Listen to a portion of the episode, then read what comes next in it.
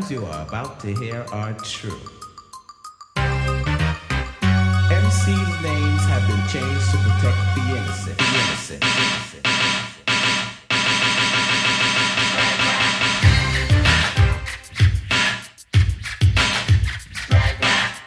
Hello and welcome to this final edition of the NFL Draft Extravaganza of the State of Texans podcast brought to you by stateoftexans.com. I'm Patrick Starr. We're finally to the end of the draft. I think my eyes were just going cross eyed with everything that was going on, but I think I'm going to send Bill O'Brien a fruit basket for ending the draft at the fifth round for the Texans because my goodness, it, it, was just I don't know, maybe I'm just out of season a little bit due to the fact that there hadn't been much sports on, but it was a much welcomed uh, distraction from the real world, so I'm, I'm not going to complain too much. Uh, but hopefully you tuned into our podcast last night about the additions of both Ross Blacklock and Johnny Greenard. Well, John Greenard, Jonathan Greenard, whatever. I, I like Johnny Greenard. Uh, but you know how this goes. Uh, Texans added some interesting names to their roster today, and we'll talk about the entire thing moving forward. But you know how this goes. Got to bring in my good friend Texas Cleve. Cleve, how are things going on day three? Two. It's three. a marathon. Three. It's day three. Three. Day oh, okay. three. Marathon, not a sprint. I got uh, although right. Texans sprinted to the end, so that was kind of nice. I don't even know what you compare it to. You can find a good good comparison for it, but I don't know. It's just like, eh, that's enough. No, I'm not going to color no more. I'm you had a nice steak, and they're like, "Would you like to see the dessert mint?" No, we're good. and and instead of leaving your card, you you ask how much it is. They say it's sixty dollars. You leave eighty and walk out. Boss move, right? Just, just that's it. That's it. You're headed to the door. But wait, you get a complimentary dessert. Take it home to the family.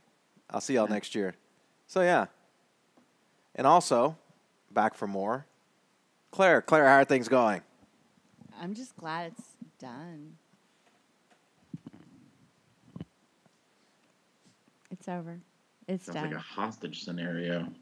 it kind of felt like the NFL was holding us hostage for the first three rounds. Well, I think they got a little bit smarter and kind of did did away with a few things. Well, you didn't have time. In the there's four rounds over what from eleven till six. I mean, you kind of had to boogie on along. I mean, there was one point, I guess, after the Texans made their final fifth pick towards the end, uh, you were just waiting and waiting, and then Bill O'Brien did everyone a solid. Uh, Thanks, Bill. At the end. You're our guy. But before we go through, um, do y'all want to go through the moves first, or do y'all want to talk about the players first? I think people want to hear about the players Yeah. first. Okay, and then we can go through some of the things that happened through the draft. So the Texans uh, started their day off, as you know. A quick recap of day uh, two. Two. God dog it. Uh, the Texans took Ross Blacklock at uh, number 40 overall, and then at number, hell, I can't remember. One wasn't it one? Just tell them the round. Nobody something. cares. In round three, uh, Jonathan Greenard uh, from 90. Florida, 90 overall. So the Texans add those two. Texans had a pretty quick, quick pick coming out of round four, and the Texans immediately traded down uh, to maneuver accordingly. And then, before you knew it, they traded back up. And I'm, I was actually a little bit surprised by this, but when you start thinking about how the Texans think and everything else, they take offensive tackle Charlie Heck from North Carolina. This guy's 6'8". Uh, I think that they said he's close to 300 and, what, 8 pounds or something along that line. He's a big old kid.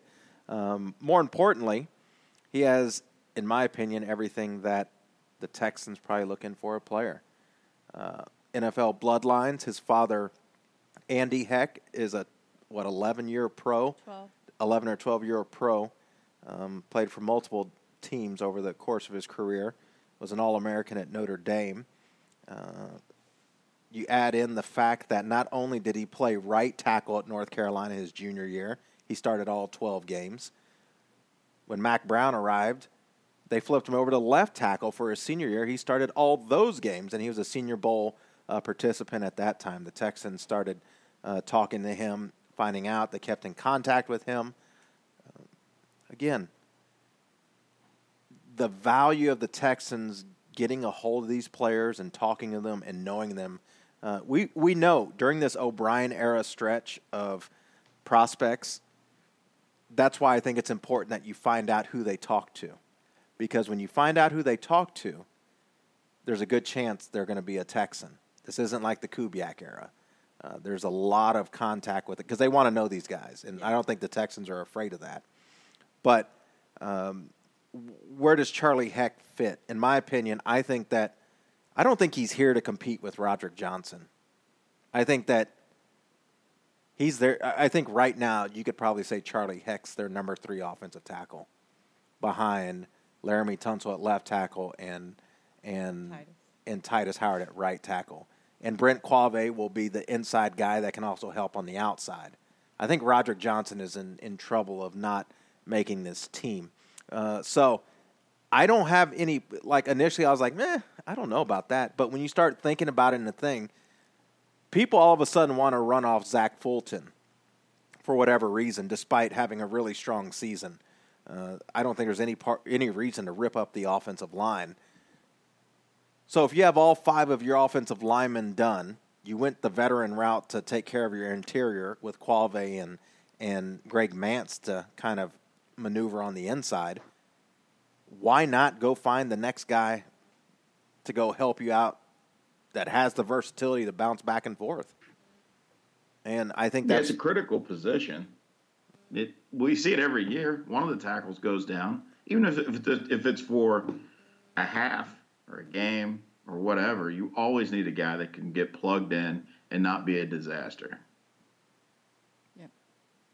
No, I, I- think it's key. It's not a sexy pick, but in terms of what a football roster needs on game days and things like that, uh, we'll see if he ultimately ends up being like week one. I think that's what they have Quave here. Uh, Qvale, sorry, Qvale here, the guy they signed from the Jets. But the long term play is having Heck to be that guy. And I think that's more than ample. I think that's okay. I think your grand view is to have him as a potential you know, starting material down the road if needed. But those are the problems that you want to have and want to cross those roads. Uh, one thing I find interesting is that uh, Charlie Heck's father, like we talked about, Andy, is the offensive line coach for the Kansas City Chiefs. We wrote an article on stateoftexans.com about it that during the entire draft process, Charlie and the family Charlie's brother's the strength and strength uh, strength coach at North Carolina. He has a sister and the mom. We're all in the living room talking to his agent, figuring out where he was going to end up in the draft. While Andy was in the room due to the COVID situation, helping with the Chiefs draft, evaluating prospects as they went to give his opinion. Andy also said that he left it to his assistant coach to evaluate his son. He didn't want to do it. All he did was put the final touches on it to send it into the Chiefs. Other than that, he stayed away from it. He didn't pressure Andy Reid to to draft uh, Charlie. He didn't do any of that. So there he is trying to figure out where his son's going to go, and then he finds out it's the Texans. On top of that, um, so it, it's kind of funny how this all works out. But could you imagine that where you're one of your AFC rivals, Texans are trying to catch up to the Chiefs, Right. Obviously, but they draft your son. I, I, I think that's an odd dynamic, but it's an interesting. It, I think it's a pretty great storyline, uh, just from a human interest standpoint, uh, moving forward. Yeah, it seems like a good pick. I texted you right before they started the draft that I wouldn't mind an offensive lineman early, and then they trade back and then trade back up to get their guy. So it was encouraging. He's awfully tall, which isn't Right. always a great thing for a tackle, but you know, a you lot of- can't shrink him. So Yeah, a lot of people said, well, he can bump into the guard position. I don't think that's a possibility. You don't. I think we learned that back in the day. Who was it? Jeff Adams. yeah, Him and his six seven self trying to play guard, and he was just getting destroyed because he couldn't bend. Um, yeah, it does.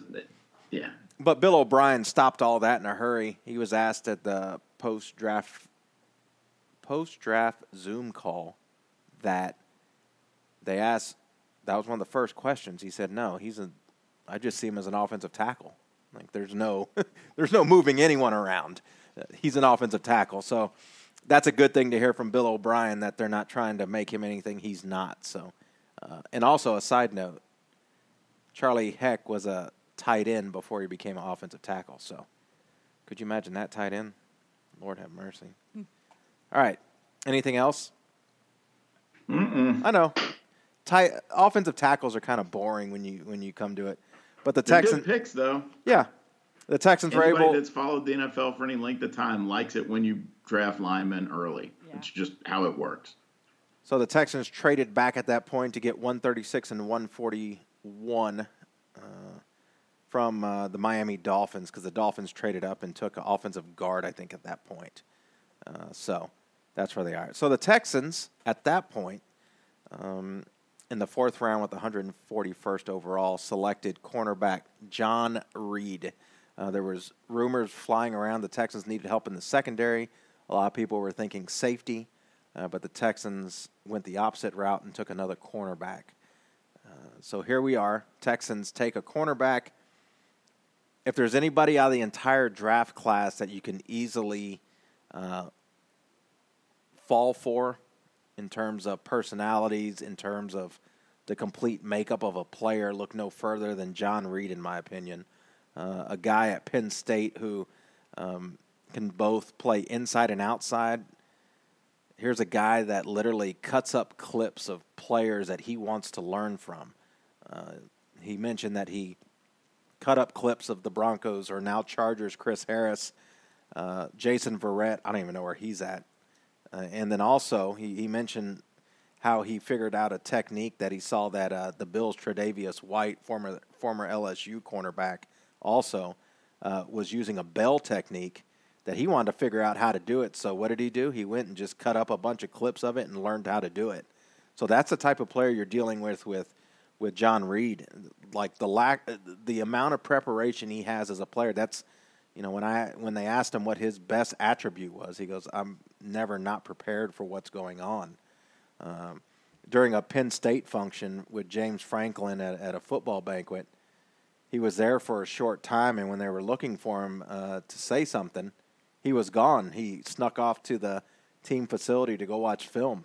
He had no use for the banquet. I mean, that's the type of guy you're dealing with. And not to add that he's also a programmer.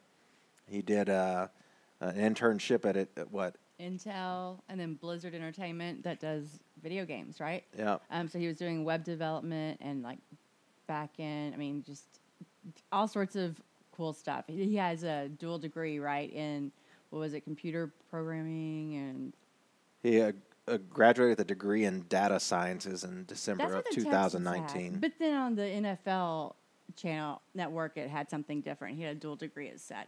So I don't know what the deal is with that. Um, but yeah, he was interesting because, like we were talking about, he was recruited as a sophomore in high school by Bill O'Brien to play at Penn State when Bill was still there, and he had some positive words to say that everybody in the locker room, whenever he arrived, was you know sad to see Bill leave, and they respected him, and the players seemed to feel respected by Bill as well. Um, he had a really good combine, ran a four four nine forty, so that was nice. Um, two-time All Big Ten honorable mention. I mean, you know, he's not a superstar coming out of college, but he's someone who has some attributes that you like to see in the NFL. And you know, he seems like the type of guy who's who's humble. He's talking about like kind of scavenging for for workout um, props. Like he's looking, he had dumbbells. His day, he was proud his dad got him some dumbbells, and his uncle had a a barbell he could use to work out while this is going on. So I don't know. He just seems like a a humble but really smart, prepared kid who could you know learn and and maybe make a difference. He said there was an open basketball court just down the street from his house that he'll run to when no one's there, so nobody can met, you know, because of all the situ. Because he's in New Jersey, I think, uh, right now, where it's a little bit of the worst. So they're a little slapping, you know, the situation a little more stringent down there. So, But no, he's a he's an interesting guy. Bill O'Brien said that he's a guy that he can see both play outside and inside. But O'Brien seemed to emphasize inside a little bit more than outside. I think that he's the soon to be uh, star cornerback in the near future uh, when it's time for Vernon Hargreaves to go. But that's what you do though, as when when you start building rosters, when you start seeing players. Uh, Vernon Hargreaves is here on a year deal. You get the next guy behind him to develop behind him. You don't run off Vernon Hargreaves until your next guy's ready. You just kind of keep stacking the deck like a like a conveyor belt, and then hopefully John Reid can stay there for three years and be that player, and then you can move to another. You just kind of keep rotating the cogs and where you keep moving and moving and moving, and that's kind of what I see here. Is that it's kind of like the, the the swing tackle. You got to have a star cornerback. It's a different position than the cornerback position, and there's a lot of moving pieces uh, with this w- with this defense. But again, it's a premium position that you have to have, and uh, having a guy like John Reid uh, and adding him to the group. I know Cleve, you and I discussed before we got on air. There's discussion. I see a lot of discussion uh, via you know the ever wonder world of Twitter saying that, you know, there's a good chance that maybe he won't make the team. The Texans are not cutting loose John Reid in favor of Phillip Gaines. That's just not happening. Uh, so y'all can get that out of your mind. But your thoughts on the pick, Cleve, uh, for, for uh, John Reid from Penn State? Well, we talked about it previous podcast. They needed help in the secondary you start to get some slim pickings on better cornerbacks later in the draft. And they found a guy that they have a relationship with already, uh, a guy who's clearly there mentally. You know, it's a mental game, it's a work effort game. You know, he's limited only by his size at this point, from what I've read. So, you know, seems like a good guy to bring in. Safe pick. It's a need area. You can never draft enough cornerbacks. So, you could draft four of them in a draft and you'd be in perfectly good shape. So I like the pick. He seems extremely charismatic. I think the media is going to really enjoy having him around with whatever availability O'Brien allows. Um, so no, I like the pick. You know, I I'm not a draft guru. Even draft gurus aren't really draft gurus in terms of which players are going to make it and which ones aren't. So you're left to evaluate it with the information you have and knowing how the team is structured. Seems like a good pick. When Cleve likes a pick. He's been a lot, his brand is kind of jacked up. Yeah, your your brand is Uh, taking a hit, Cleve. It's taken a beating. This was this was a very crafty, smart, safe draft in a very strange time. We'll talk a little bit after that after we get done with this next pick before we go to the rookie free agents, and you can give your thought because I thought it was really well put together. Uh, your thoughts, and then the Texans um, in the next round after trading back with the Saints, right? Isn't that who they originally traded back with for Heck? Right? I think so. Doesn't really matter.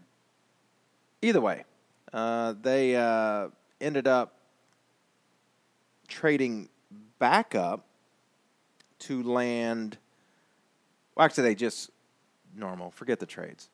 They traded. I mean, they signed, or they drafted. Lord have mercy, my brain's fried. They drafted wide receiver from Rhode Island, Isaiah Coulter, um, a six-two, nearly two hundred pound wide receiver that's pretty as raw as you can get it. He's the first player from Rhode Island to be drafted in 35 years, Yeah, right around there.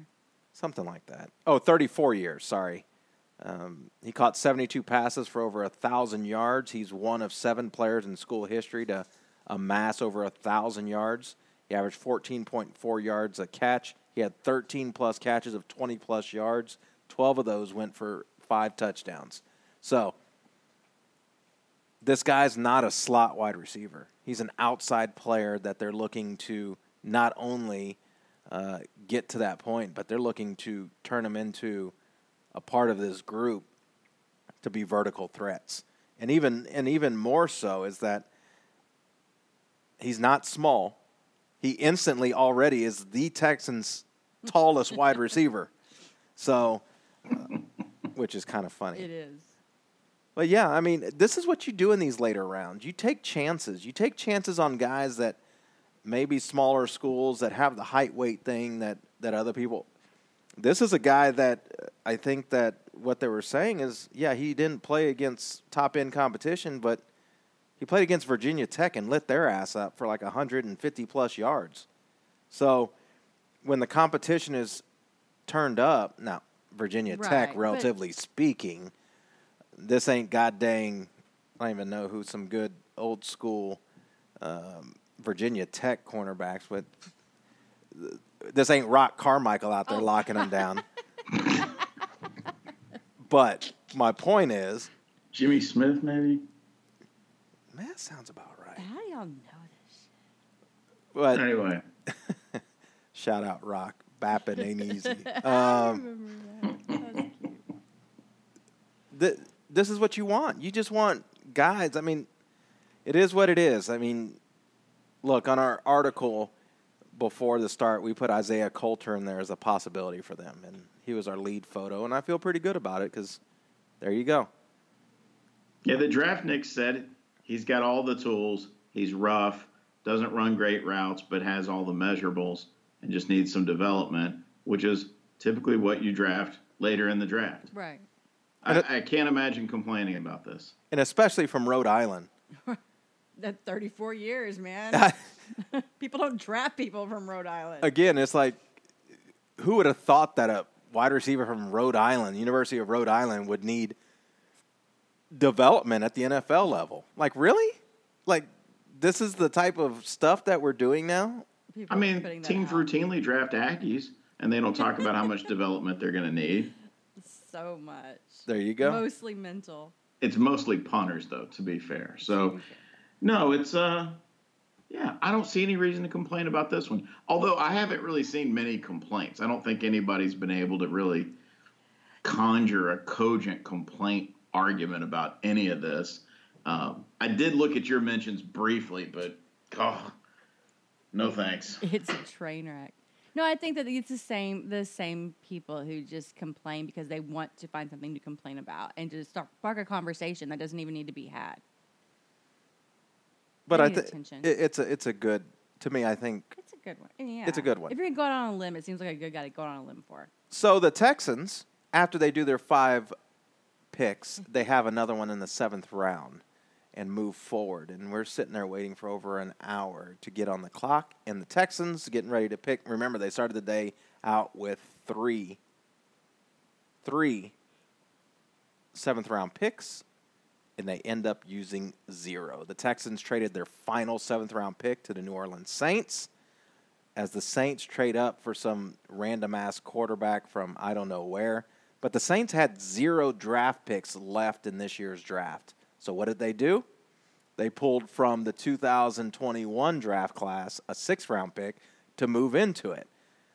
A little side note the Texans entered this offseason with only five draft picks for the season or for the 2021 draft, minus a first and second. Now, entering the next phase of next year, they have eight draft picks going into next year.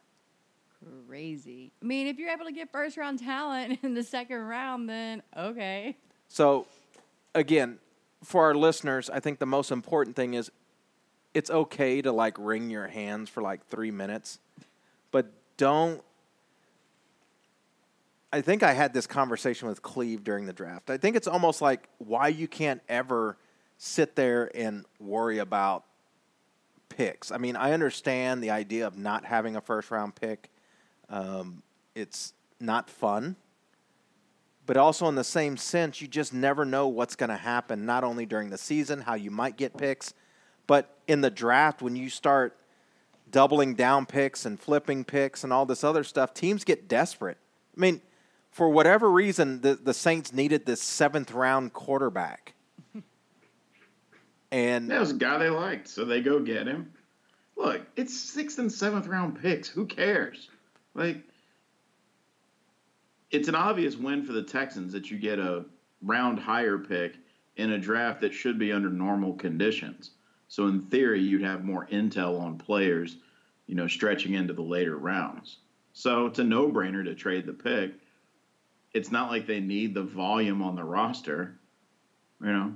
So I, I, that was one of your replies on Twitter was, I hope you can explain these moves.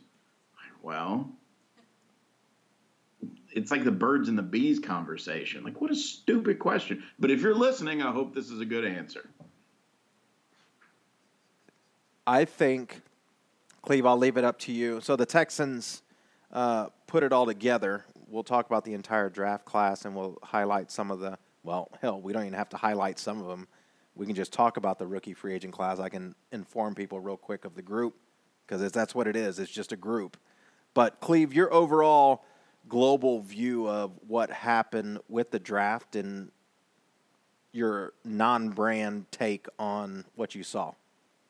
Look, we can only go based on results, right? We can only go based on what we see happening.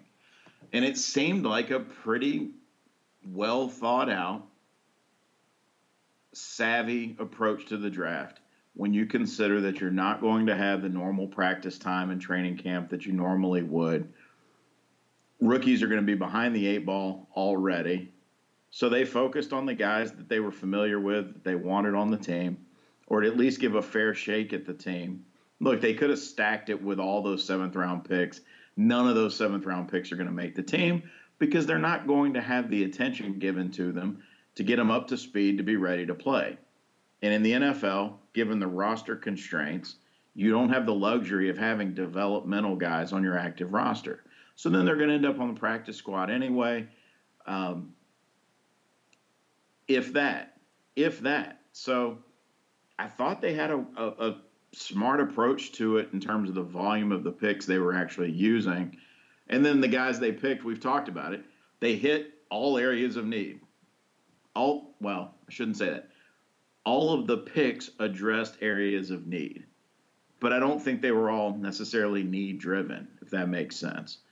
Because um, none of them seemed like a huge reach to me. I mean, I'm no expert. And I also don't really believe in the whole this pick was a reach and this one wasn't when you're past the first or second round because it's all a crapshoot at that point. So, no, I thought it was a smart approach to the draft. I'm glad they added picks for next year, and um, yeah, that's all I got. No, I, I think that's a very good synopsis of exactly what happened because I. Th- it feels like the team made the most of their limited picks. Like you go into the draft and everyone is lamenting, "Oh, there's a first round pick and blah blah blah blah and all these things," and really the team comes away with players who, in other circumstances, had had the draft not been so wide receiver heavy. I mean, Ross Blacklock could have gone in the first round. I mean, he was graded by many people as a first round pick. So you came away with potential first round talent in the second round, and you didn't really skip a beat because you've supplemented your team with savvy young veterans. So I'm just not pissed about it. But I have a hard time being pissed about anything except for losing games. Yeah, I mean, I mean, we, we can discuss this at lengths in terms of things that are going on, but you know, this entire jacked up draft process just kind of put the Texans and I, I did I really hadn't had a chance to look across the NFL how other rookie free agent classes have gone. Uh, so I'm just talking on what I know with the Texans. This is the smallest draft class in franchise history. Before that, it was six, but that was due to like trading away things and just I think that was the year that they traded the year before. I think they traded for Babin or something. They got rid of a bunch of picks and they kind of had to backtrack the following year. So that was a six round draft class. That was a year for, with a Okoye, I think, a Moby. So, anyways, this one was based off of not only a trade, but like Cleve said, the idea of having no offseason, rookies not having a chance to make the team. So I think that's a big thing. And the Texans don't have time to teach rookies how to be professionals right now. When they hit the field, it's going to be the veteran group plus a select few of rookies, the five they drafted, plus. Here's, here's the reality of these rookie free agents their ceiling this year is the practice squad. I mean, ultimately, that's where it sits for them, and that's okay. I mean, they should feel fortunate that's their ceiling because they've already beat the learning curve or the the the COVID curve, so to speak, versus all their peers. So that's a huge, huge thing. So, in my opinion, that's why this draft class is so small. They got to move forward, and they they have to prepare for Week One now because there's no time to, you know what? Let's get player X, get him an extra look. That's all out the window. They got to get guys to, to, to play now, and I think it's going to be a punt year for Isaiah Coulter. But I think that he's one of those talents. Hey, we have him. We got to keep him. Um, same thing with you know if you look at this draft class, who do I think actually plays? Ross Blacklock. Outside chance, uh, Jonathan Greenard. I think that's about it. But I think all the other three make the team in some capacity. Charlie Heck plays special teams, or at least is active, because now remember.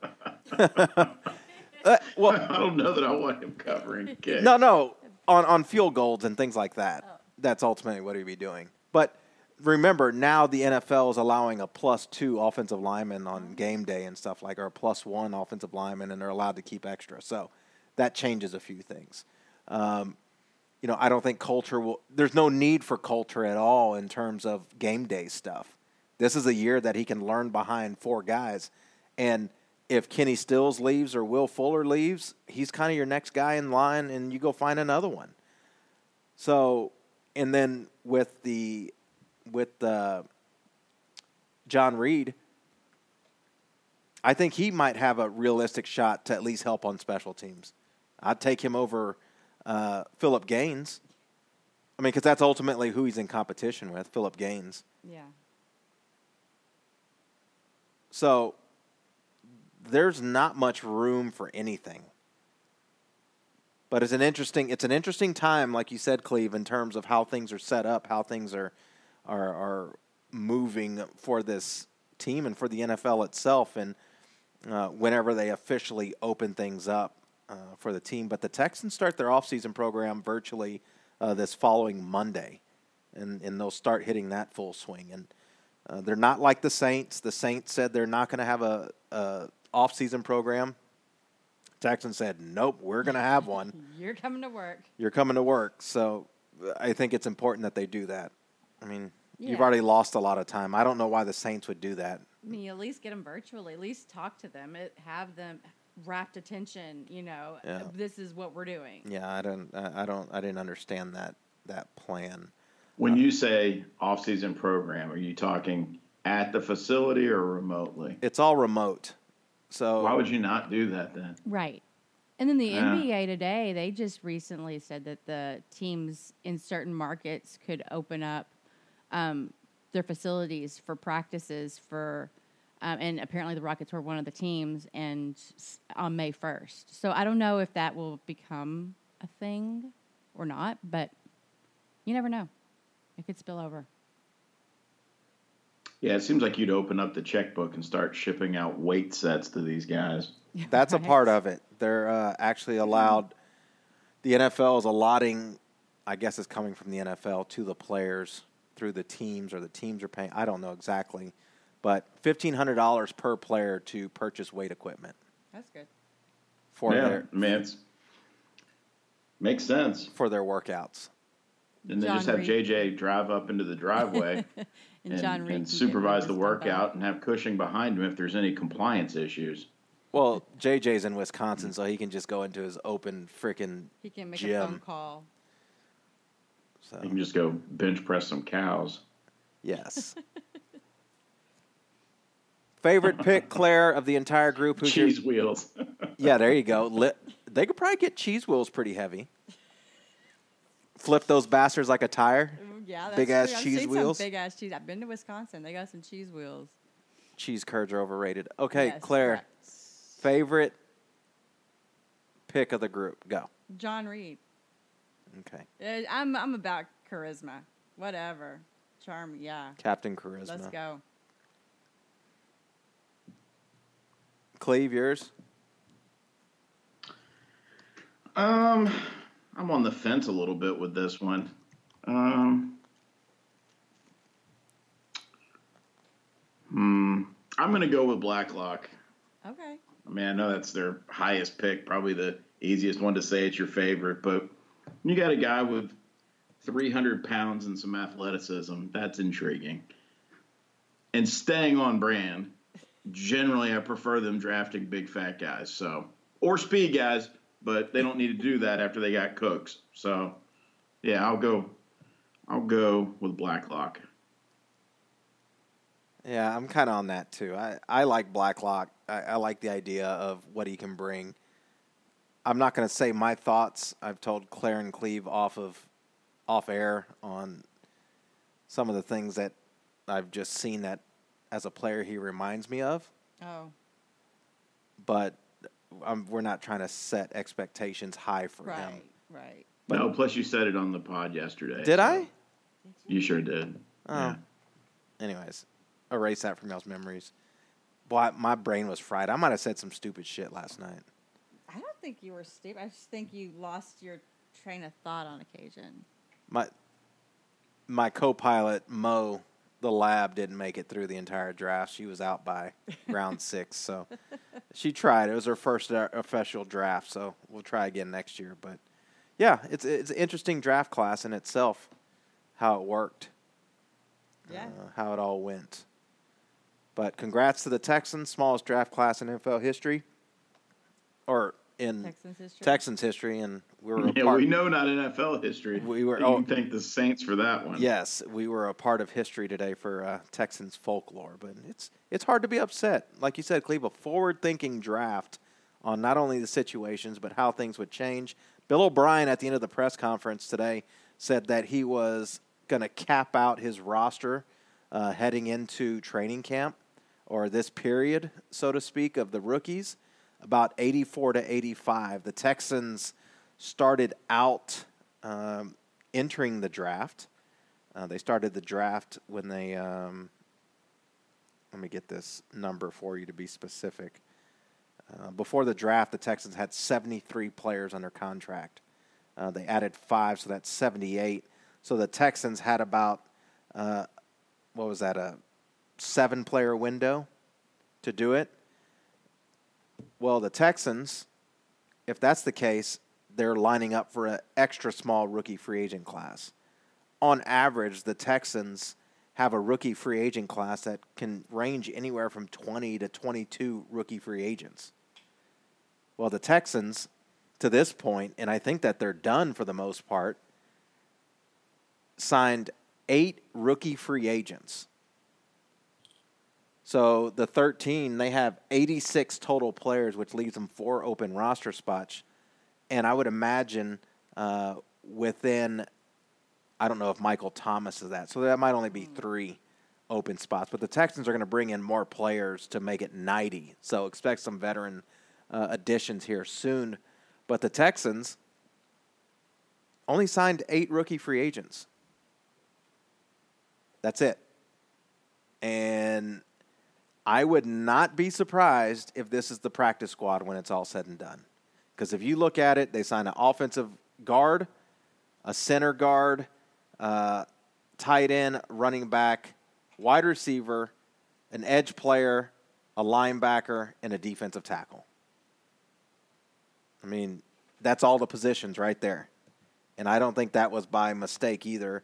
In terms of uh, when you start looking at some of those things that uh, they were doing, but yeah, I mean it's a it's a very interesting uh, time for the Texans on how they did it, on what they were looking for. But yes, that's where we are with the group.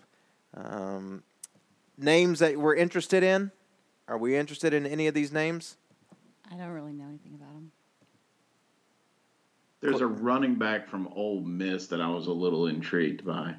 Scottie Phillips. Scottie Phillips, touchdown Yeah. machine. Oh, Big Z too on the defensive tackle from West Georgia. Scottie Phillips, uh, running back from Ole Miss. I think he's what fourth all time in Ole Miss history, or seventh, somewhere in there. He's top ten in touchdowns scored, but he missed games due to injuries and different things like that. They call him Scotty Toddy. Well, that's not shocking. Oh hell no. Okay. Bye, Scott. I'm just kidding. Just kidding. Good luck. I'll tell you who he, who he reminded me of. Like the first, you know where that nickname comes from? well, Hottie Toddy. Yeah, terror. Get no. uh, I'll tell you. I'll tell you the bring Chris Polk back. the f- what the hell. Scotty Toddy. I'll tell you the first run that I saw him do in his little clip that I watch, it reminded me of J.K. Dobbins, but one that could catch. So, but he did make it to the to the uh, combine. That's where the Texans saw him. But yeah, he'll be in this. He's he's less than six foot, but he's like built like six, two hundred pounds, two hundred plus pounds. Texans. They need a sturdy. They need a sturdy guy. If he can block, he might have a chance. I know. Um, he might be the new Taiwan Jones. Uh, they also signed offensive lineman from North Texas. I didn't know they played football. Elex Woodworth. That's E L E X Woodworth. Uh, also, I think this is probably their um, how would you say it? Their top end uh, addition to their group is offensive guard Cordel I W U A G W Iwuagwu from TCU. Iwagwu. Iwagwu from TCU. Also tied in from James Madison, Dylan Stapleton. Edge presence from Notre Dame. This one's odd to me because he never really started. He was just more of a rotational guy. Jamir Jones. But people are saying that in terms of athletic profile, he's up there. Linebacker from Penn State, I hadn't gotten to him to look at him. Jan Jones. And I'm leaving these last two players uh, as an interesting ones that I'll be paying attention to extra close. This guy's name, he's West Georgia. Uh, Claire mentioned him earlier. They call him Big Z, defensive tackle. Auzoyah Alufohai. Close. Yeah, I think that's about right. Maybe. He originally started at Kennesaw State. He bounced around as a youth between Like country bouncing around. Not yes, like, Nigeria, uh, Malaysia, Yeah, and there was. and then he went to Qatar, Yeah. and then his parents sent him back to Georgia to live with his uncle. Uh, and then the great city of Rome, Georgia, accidentally put him in the wrong grade Bless when he returned back to school. he was a 13 year old freshman when he got back. his first love was basketball, and because of that, they ended up his grades ended up being screwed up. So athletically, he was not eligible to play any sports in high school until his senior year. Ugh. But that senior year at high school, after he transferred again, uh, ended up being an amazing year. In schools like Auburn and another Division One school came knocking, and he opted not to. Georgia. It was I can't remember exactly, but he opted not to go there, and he ended up going to Kennesaw State because he knew he wasn't ready to play on that type of level. And Kennesaw State was a brand new uh, program, and they weren't uh, playing football that first year, so he had a chance to practice for a full year. Uh, but they ended up at West Georgia uh, three years later because he wanted to get closer back to home and ended up at the East West Shrine game. The way the story goes is that the story about this kid, he was at Kennesaw State, arrived there like at 360 pounds. They told him he had to lose weight. So what did he do? Got on a hardcore workout regimen and lost weight. While he was at his senior year at West Georgia, 31 of the 32 NFL teams came through to check him out. Apparently, there was close to over 50 scouts that came and saw him in person. So, Why did he not get drafted? I have no idea. And you're telling me he turned down Auburn to go to Kennesaw State, Yes, because he knew that he was not ready to play. or he knew it was Auburn, and he is now my favorite Texans player. He's kind of cool. Just call him Big Z. Well, he grew up part time in Houston, and he actually, well, I guess, went to training camp. And he had a video he tweeted out whenever he got picked up by the Texans, and it was uh, Arian Foster. He was signing his arm. He told Arian Foster he was never going to wash his arm, and he was like, "Man, you're going to want to wash that arm." So it was kind of Yes. And that's how he let everyone know that he signed with the Texans. He posted that video and said he's going back home. So, And they're like, to Malaysia? He's like, no, no, no, not that home. no. They're like, oh, Houston. Nigeria. No, not that one. The other one. But we actually sent that video to Arian uh, so he could see it. So Yeah. we've already put it. That's it. pretty good. So hopefully Aaron Arian does something to show it or whatever. But I What's he weigh now? who? Big Z. Big Z. Oh, I don't know. Not Arian. I'm not asking. Golly. Well, we all got that quarantine body, so I don't. know I don't know. I mean, weighs. I'd have to look. Uh, like I said, I was I- just curious. I mean, are we talking big, big body bends like S class, or are we still looking maybe a little E class? Claire will look it up. Well, I don't even remember how to spell his dang name. I, I know I was going to look it up, but I was like, uh, something West Georgia. I didn't see it, so it's okay. Claire will look it up. Probably better. And the most intriguing one, while I was writing up his profile to put in our thing, is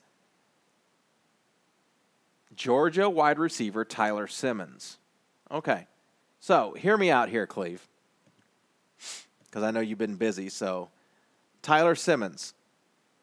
While I'm writing up Tyler Simmons, I like putting the highlight videos in there for our readers on the site to get at least a taste of what the receiver would look like, right? Man, you know this guy. Um, so I start looking at his stats or whatever. Go ahead, Claire. No, I just pulled him up, and well, Who? Big Z? Big Z, but it's not showing on NFL now on NFL website. So Fake. They don't even know what his weight is. Look on the Shrine game because I know he was there. okay, go ahead. Um, so for his career, uh, Tyler Simmons, Cleve, played in 48 career games. Like he played every game in his career. That's impressive. He caught 35 passes for 438 yards and three touchdowns. What? His senior year, he caught in 12 starts in 14 games. He caught 21 receptions for 255 yards. He also had 12 rushes for 89 yards. Uh, he also returned punts. Okay. All right. How you Yeah. feeling right now? Confused. Okay.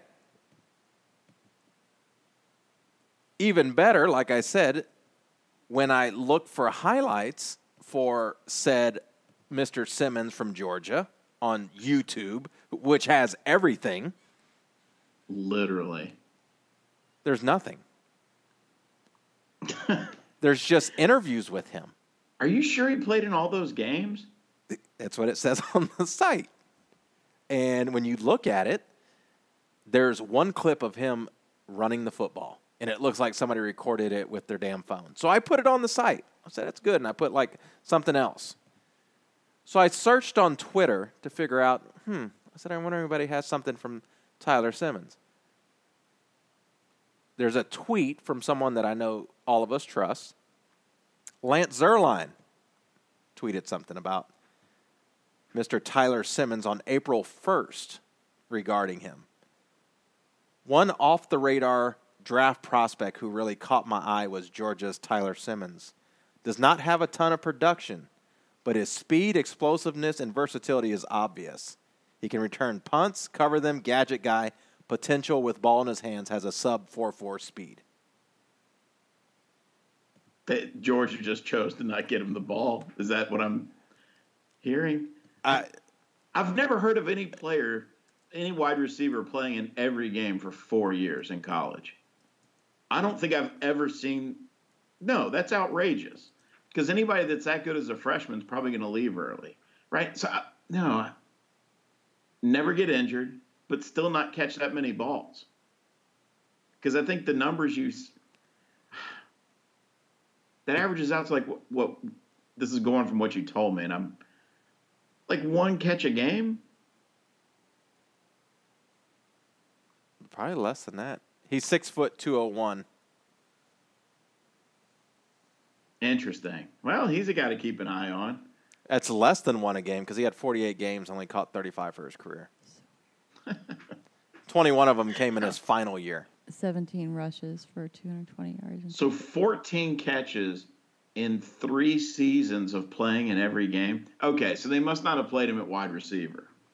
He must have been on coverage or returning. Maybe that's it. Maybe he didn't start actually playing receiver for the Bulldogs until his junior year. So there's your intrigue right there. I think that when you start looking at guys like that, I automatically think, again, we have no choice but to think what the Patriots do mm. because it's clear. I automatically think guys like Matthew Slater, height weight guys that can outrun you, play wide receiver in a pinch, return a punt in a kit. Yeah, You want to know about Big Z though? yeah. Let me know. He is apparently six foot four and 327 pounds mm-hmm. with an 81 inch wingspan. 81. That's almost eight feet. Is that Well, serious? it's seven feet, yeah. Seven feet, yeah. Yeah, Is that real life? Our lads. That's real life. Yeah. For real Alright. though. Yeah, because they they do the stuff for the Senior Bowl. Mm-hmm. There you go. So we got some uh, difficult roster decisions to make since we have now anointed Big Z and Tyler Simmons as active roster players. Later, DeAndre Carter, Carlos Watkins. Who else needs to go? That's it. I mean, I'm good. Deion, yeah. Keke Coutee because we're going to have to keep. Uh, Is he still on? gotta keep What's he Isaiah doing on the team? Well, yeah, I mean, if Tyler Simmons might, I mean, Hmm. grown up, They're all nervous that Wendell Williams might come back. drive his truck up into the facility. Um, big rig it. But yeah, that's that's the free agent group. That's it. All right. It's a good summary, Pat. Nobody wants to talk about offensive linemen.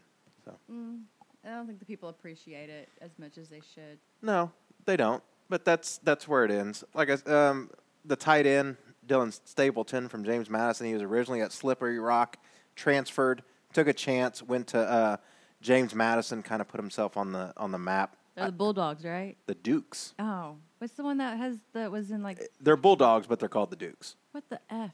Trust me. Last year I did a. He's with the Redskins now.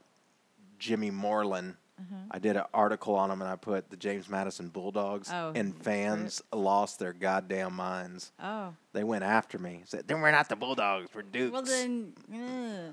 I said, "My bad. My bad. That's on me." Okay, Yeah, Auburn does that too. You call they have four different mascots. that's stupid. What's the War Damn Eagle thing? I've looked it up before, but it's never like been made. well, they're the War Eagles and and then the like, High High Plainsmen, what the f- wh- where did Tigers. that come from? and I think they have a fourth one that maybe I created. Oh, um, due to their rampant inbreeding. Um, no, but I've actually seen like flags and banners with the Auburn High Plainsmen. I've never heard that in my life.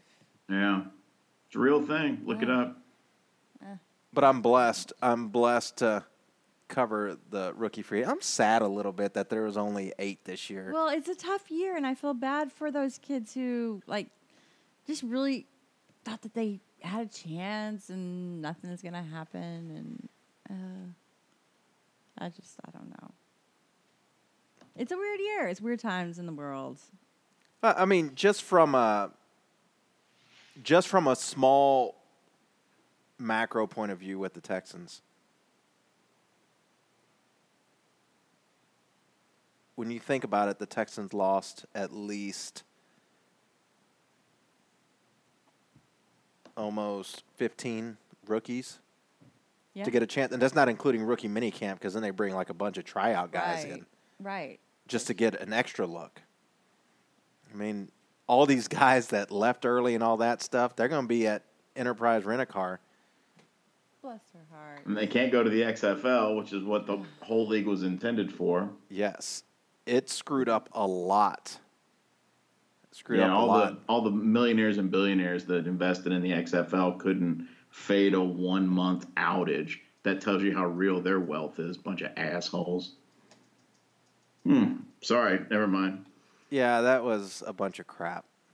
It's just yeah, it is. It is. But it's pulling the covers back on uh, how tenuous people's accumulation of wealth seems to be, or the degree of their greed. It's one of the two. Oh. Maybe both. I don't know. Probably a little of both, but yeah. Yeah. Anything else with these rookies?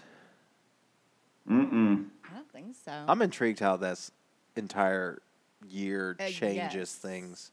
That's like so. It's such a compelling story, and we're like at the beginning of it. We have no idea like how it's going to turn out. You just got to sit back and wait. But I think that in a year where the Texans needed help with like random stuff to help them out, I think this was the year to do it. You know what I'm saying? Like when they didn't have a first round pick, they needed a few things to fall their way. This kind of gives them a little bit of they were behind in terms of draft capital and a few different things like that. This allowed to, this like even the plane for a lot of teams because everyone they couldn't get out in front of it. Right. They're all stuck. People were lost information. Just kind of ended up how it was accordingly, and I don't know. It's going to be interesting to see how this how how this year changes things for for teams because I think that there are some odd ass decisions is going on, and I know we'll cover some of that around the league with Cleve. But yeah, I mean, uh, there's a few things that went along. I mean, there's not there, there, to me. I'm with you, Cleve. I'm with you, Claire. There's nothing really to be upset about in terms of the Texans uh, with their draft class or anything else because they did what they were supposed to do. They got the positions they needed. They got in, got out. It was a focused draft. I mean, I don't know, could run it into the ground, but that's essentially what it was. Yep. And now they reset their roster and they go back to work to figure out who they need next. I mean, I think everybody would be pretty pleased if they found a way to get. I don't know what else they need. What do they need? I don't even. Maybe, maybe just maybe they didn't get a safety because they're bringing in Eric Reid. Oh my god. Yeah. That would be fly. Just a thought. So, Get me excited with your what ifs. Well, it's just a thought. All right, Cleve. Around the league with Cleve. Uh, it was a fun draft. Went much better today. They dropped their human interest stories, as they like to call them, aka the player's life of trauma, and airing all their dirty laundry. They stopped doing that, and it went a lot better. So we got to hear some actual thoughts and analysis and clips and all that of a bunch of guys that maybe 10% will make it in the NFL. So it was a better product today. I enjoyed it more. Um, not a whole lot stands out. I mean, you, you see the, the typical picks, you know, the Hail Mary sort of picks in the seventh round where guys just take random quarterbacks and hope they have something or at least have a camp arm or something like that. The the thing that stood out even more as the draft progressed was the Packers draft made me laugh even more. Well, almost as much as when they drafted Jordan Love. Um, they drafted a running back, which seemed odd because they already have two pretty good ones, including one that NFL Twitter is engaged to right now. Um, so that was especially odd to bring in a third running back, which LaFleur actually told one of the reporters a couple months ago that yeah they would they would bring in a third running back. Probably didn't imagine that that would be via a second round pick. You know, then they picked up a tight end, and then they completely abandoned the offense. They managed to go linebacker, offensive line, center, offensive tackle, safety. When I say offense, I mean the skill players, um, the tools that Aaron Rodgers claims to need. So it's interesting. I think they might be moving on from old State Farm over there. So anyway, I wish I had a bird's eye view of fan reaction in Green Bay because uh, it was pretty great. So let's see. The Eagles were a little confusing. They just yeah, kept, that's they that's probably the right word. they just kept drafting wide receiver after wide receiver after wide receiver. Yeah, and and not great ones from what I've read about him.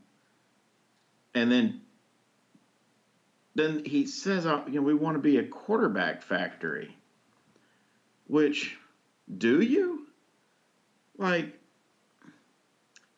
I get that if you're a college program, right? Like LSU is with defensive backs. That helps in recruiting because inherently they're going to come and they're going to go. I'm not sure you want to draft quarterbacks in the second round just so they can leave later. Like it just it seemed like a bizarre sort of statement.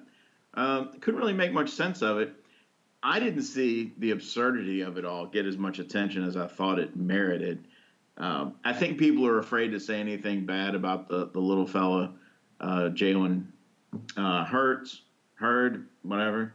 Um, he seems to be in that sort of adopted, protected class of people that that Twitter's afraid to criticize.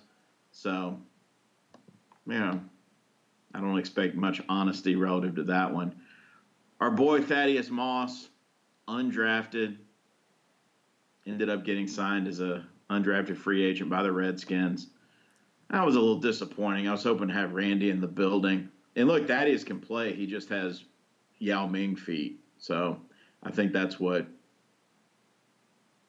held things up for him. Probably the biggest story, if we're not beating the draft into the ground, was Trent Williams going to the 49ers.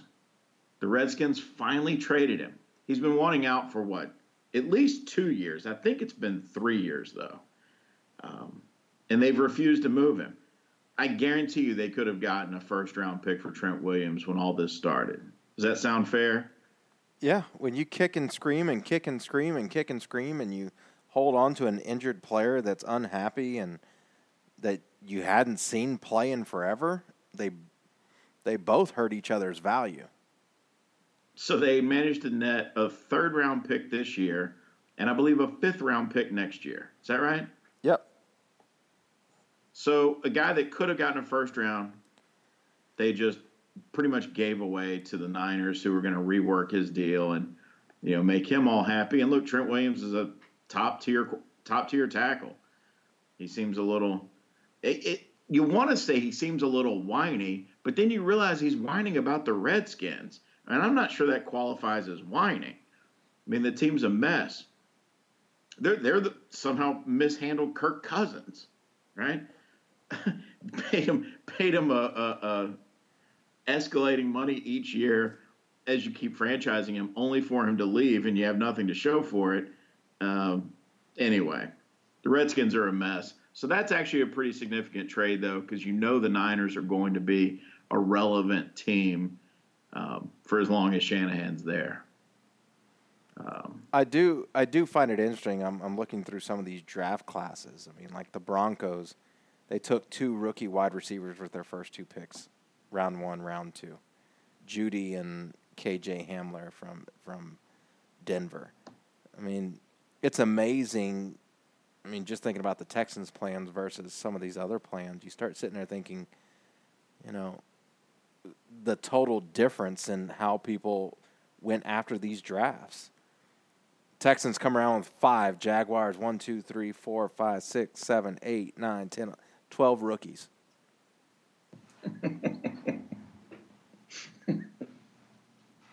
I mean, it's. I assure you, the Jaguars are not the blueprint. I mean, that's that. That's just my point. It's just crazy to see how the different thinkings going into the draft were. I don't know. It's it's a, it's an interesting case study to see how it goes. Everybody was obsessed with the Patriots drafting a quarterback. And for the life of me, I don't know why. I don't know why. They were saying, well, they only have two quarterbacks on the roster. They have to draft somebody. Who's the next Tom Brady? They, they're not going And this, this was the conversation into the fourth round. They have to replace Tom Brady. I'm like, well, sorry, pal. It's not happening now. You're not going to get him in the fourth round you know, maybe they are a little more confident with the the young guy from Auburn and uh, and your boy Hoyer. But also, maybe the, that's the plan. The field is better than the draft.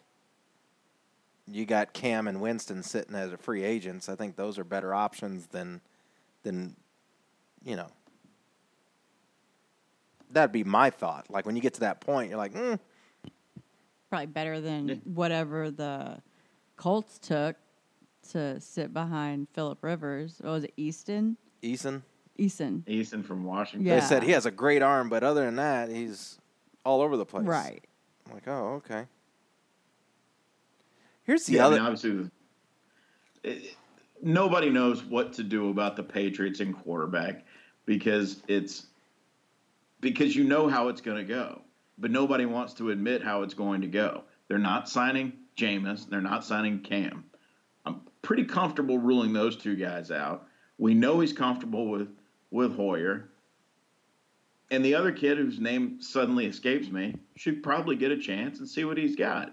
But Well- they're not going to overreact and just start drafting these idiots to come in and have the inordinate amount of pressure of repla- replacing Brady. It's not happening.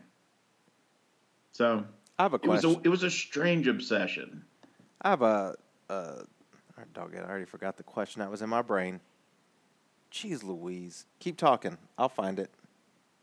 You know, the Ravens had a classic Ravens draft in that they picked all players that anybody with a passing interest in football are aware of, with real, you know, no big knocks on any of them. All tough guys, all football players. They do it every year. every year. For some teams that can't ever make a good pick, like the Browns or the Jaguars or, you know, mid round Texans, it's got to be maddening when you see a team that goes. When's the last time they had a draft where you were like, oh, that was terrible? That Kyle Boller? I think it is Kyle Boller. I think that's the last head scratcher. And then they fixed it. However they did it, they fixed it. So, uh, typical Ravens. What else around the league? Hmm. Got anything, P? Mm-hmm. Let me see. Let me The big see. story out of Chicago is they may not pick up Trubisky's fifth year option. Shocking. I remember I was going to ask. Cleve, you followed the, the draft long enough. I tweeted this out today in terms of, just in blanket terms. If players are sliding down the board, the 31 other teams are letting the players that you covet slide down the board, and all the draft analysts that cover the draft saying you're this is the greatest draft ever. They're knocking this out of the park. I always do one thing instantly. That's the ultimate red flag for the NFL draft for a class. then who's knocking it out of the park? Said team. For doing what? Picking players that are quote unquote falling? That every pick, oh, this is a grand slam pick from pick one to seven. Oh. yeah, it's a crapshoot. You're you're never going to know that. The the whole thing of comparing teams and where they draft guys to where the mocks have them, it's just kind of silly because you're dealing with such partial inf- information. You know, you see it every year. There's always at least four or five guys that everyone's convinced are second or third round players, and then they go undrafted. And it comes out that their medical is a disaster, which is a huge thing in the NFL because you're making not just a financial commitment to the players, that's a l- lesser concern, but you're making roster spot uh, commitments to them. And if they can't play, or you have real reservations about their ability to stay healthy, you're not going to take the chance. You're going to move on to the next guy because these guys are graded so closely. That's how you have seventh round guys that make the team and second round guys that don't. I mean, they're graded pretty closely for the most part. So, you know, you're you don't have all the information. So, if all the teams are con- consistently passing on a guy, there's either a medical problem or there's some unknown person, let's say personality flaw relative to like criminal history that might be the issue. Who knows? Um, but no, this whole oh, this, this, team's having a great draft. This one's not. I'm too old for that. I've seen it too many times. Cleveland has a great draft every year, hmm. right? And, and, then like a week after the draft, you realize, mm, not so great. Or even if it does look good, and then you see the results on the field, none of it matters. So, nah, I don't care about grades. I mentioned that about the Ravens because they pick a type. They always pick a type. They always pick guys that you would recognize as football players. For sure. So. Just like all draft classes, it is what it is. I know at some point people are going to say, well, Cleve, you've said, and I know Pat said that you're always best advised to keep trading back and gather picks, just like the Patriots did. Now, when the Texans do the opposite of that and take fewer guys, you're saying it was a smart thing to do. Ha ha, gotcha. Mm-hmm. And just before you make that argument, understand this year is different. We covered it earlier um, about time with each of these rookies and how you're able to coach and evaluate them, and that your time's limited. So this was not the year to bring in 12 picks. So this year is different. So you feel free to get in Pat's mentions anyway. All five of the draft picks that the Texans had, like I said, they spent a extensive time with all five of them. As we know, Ross Blacklock was one of the few players they were actually able to get to the facility. Um, the scouts met with Greenard at the Senior Bowl and the Combine. Um, as for Heck, O'Brien and company from the Senior Bowl all the way through the process, including a video conference call, kept in touch with them. Uh, John Reid conference call with the Texans, including, I mean, Bill O'Brien already knew everything he know to, need to know about him, and I asked specifically to uh, Isaiah Coulter what his contact was. Said, you know, they kept in contact with him the entire way too. Conference call, and then the wide receiver coach John Perry, keeping an eye on him. So the Texans are not I don't know. Is it non-risk averse? Is that your term, Cleve? Isn't that what you usually tell me? Well, non-risk. That's a double neck. Rephrase that. When when they'll do everything not to take an unnecessary risk, like when they'll cover all the bases. Like no matter what anyone thinks, people feel like the Texans with these moves, even back to their trades and everything else, are very cavalier with their moves because they come off cavalier.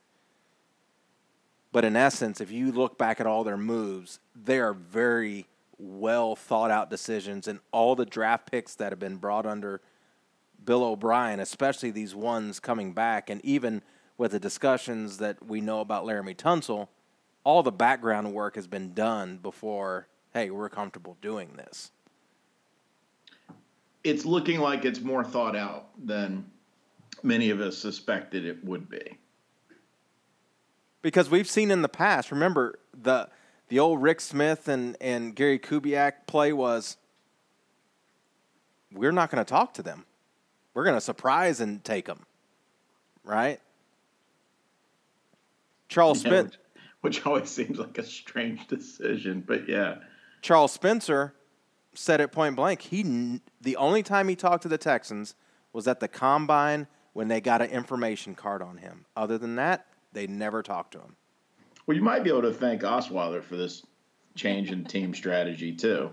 You know, they never got a chance to talk to him, and then you see how it ended up. That went well. I could see Bill saying, "Look, we're never bringing a guy onto this team that I haven't talked to," and having that as a blanket policy. I can completely imagine that being the case. Do you think that's like their lead photo on their binder for potential free agents?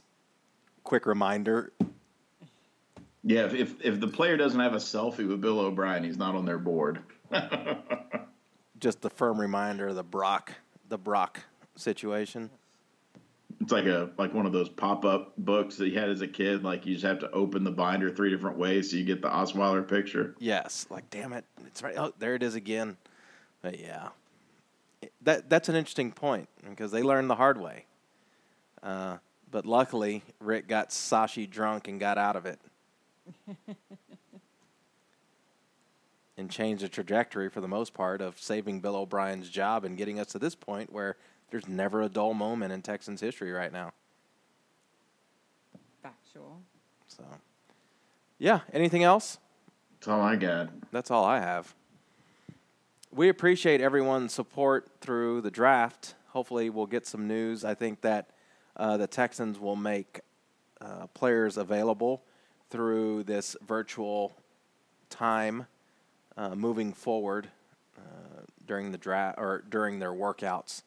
So we'll see how that works out. Laremy Tunsil was supposed to talk uh, during the draft, but that didn't fall through. But I'd imagine he'll be talking soon uh, regarding his new contract with the Texans. But other than that, I don't think I have anything. Cleve, like I said, you don't have anything left, do you? Nope. Cl- Claire? I'm all done. Sweet. I've, I've had enough, but appreciate everyone coming to the site and making this probably our most successful draft ever in terms of the site. Um, a lot of you have come in and, and read things, and I think that we've pumped out a lot of articles. We got a lot more coming out over the week, but definitely not in terms of volume. We're going to we're going to stretch out the quotes and all that stuff a little more, plus a bunch of the videos that we got uh, with prospects and Bill O'Brien over the week. So we'll have all that up on the site. Remember, stateoftexas.com on Sports Illustrated. Go find us at your favorite podcast provider. and until next time, Good job. we will talk to y'all then. So UFC Cleve, it's going to be brief. We'll cover this more next week. UFC 249 is going down May 9th, Jacksonville, Florida. Whether there's a pandemic or not, apparently they're doing it. And as I recall from the previous setup, it is a loaded card. So we'll cover it more next week. But uh, just want to get that out there. Save your money, um, or however you choose to watch such things. That's it. Bye. So don't waste your time arresting me, cause on your paycheck it's signed Trigger Man Filthy. I'm above the law, so don't feel cheated, Mr. Next. Pull an egg in your shoe and beat it. So with this in mind, that's nested shout. There'll be a tree stand where you are when you get out, and if anybody runs, your boots, I'll cook em. Gave a smile to his boys and then said, Buckle, buckle, buckle, buckle, buckle, buckle.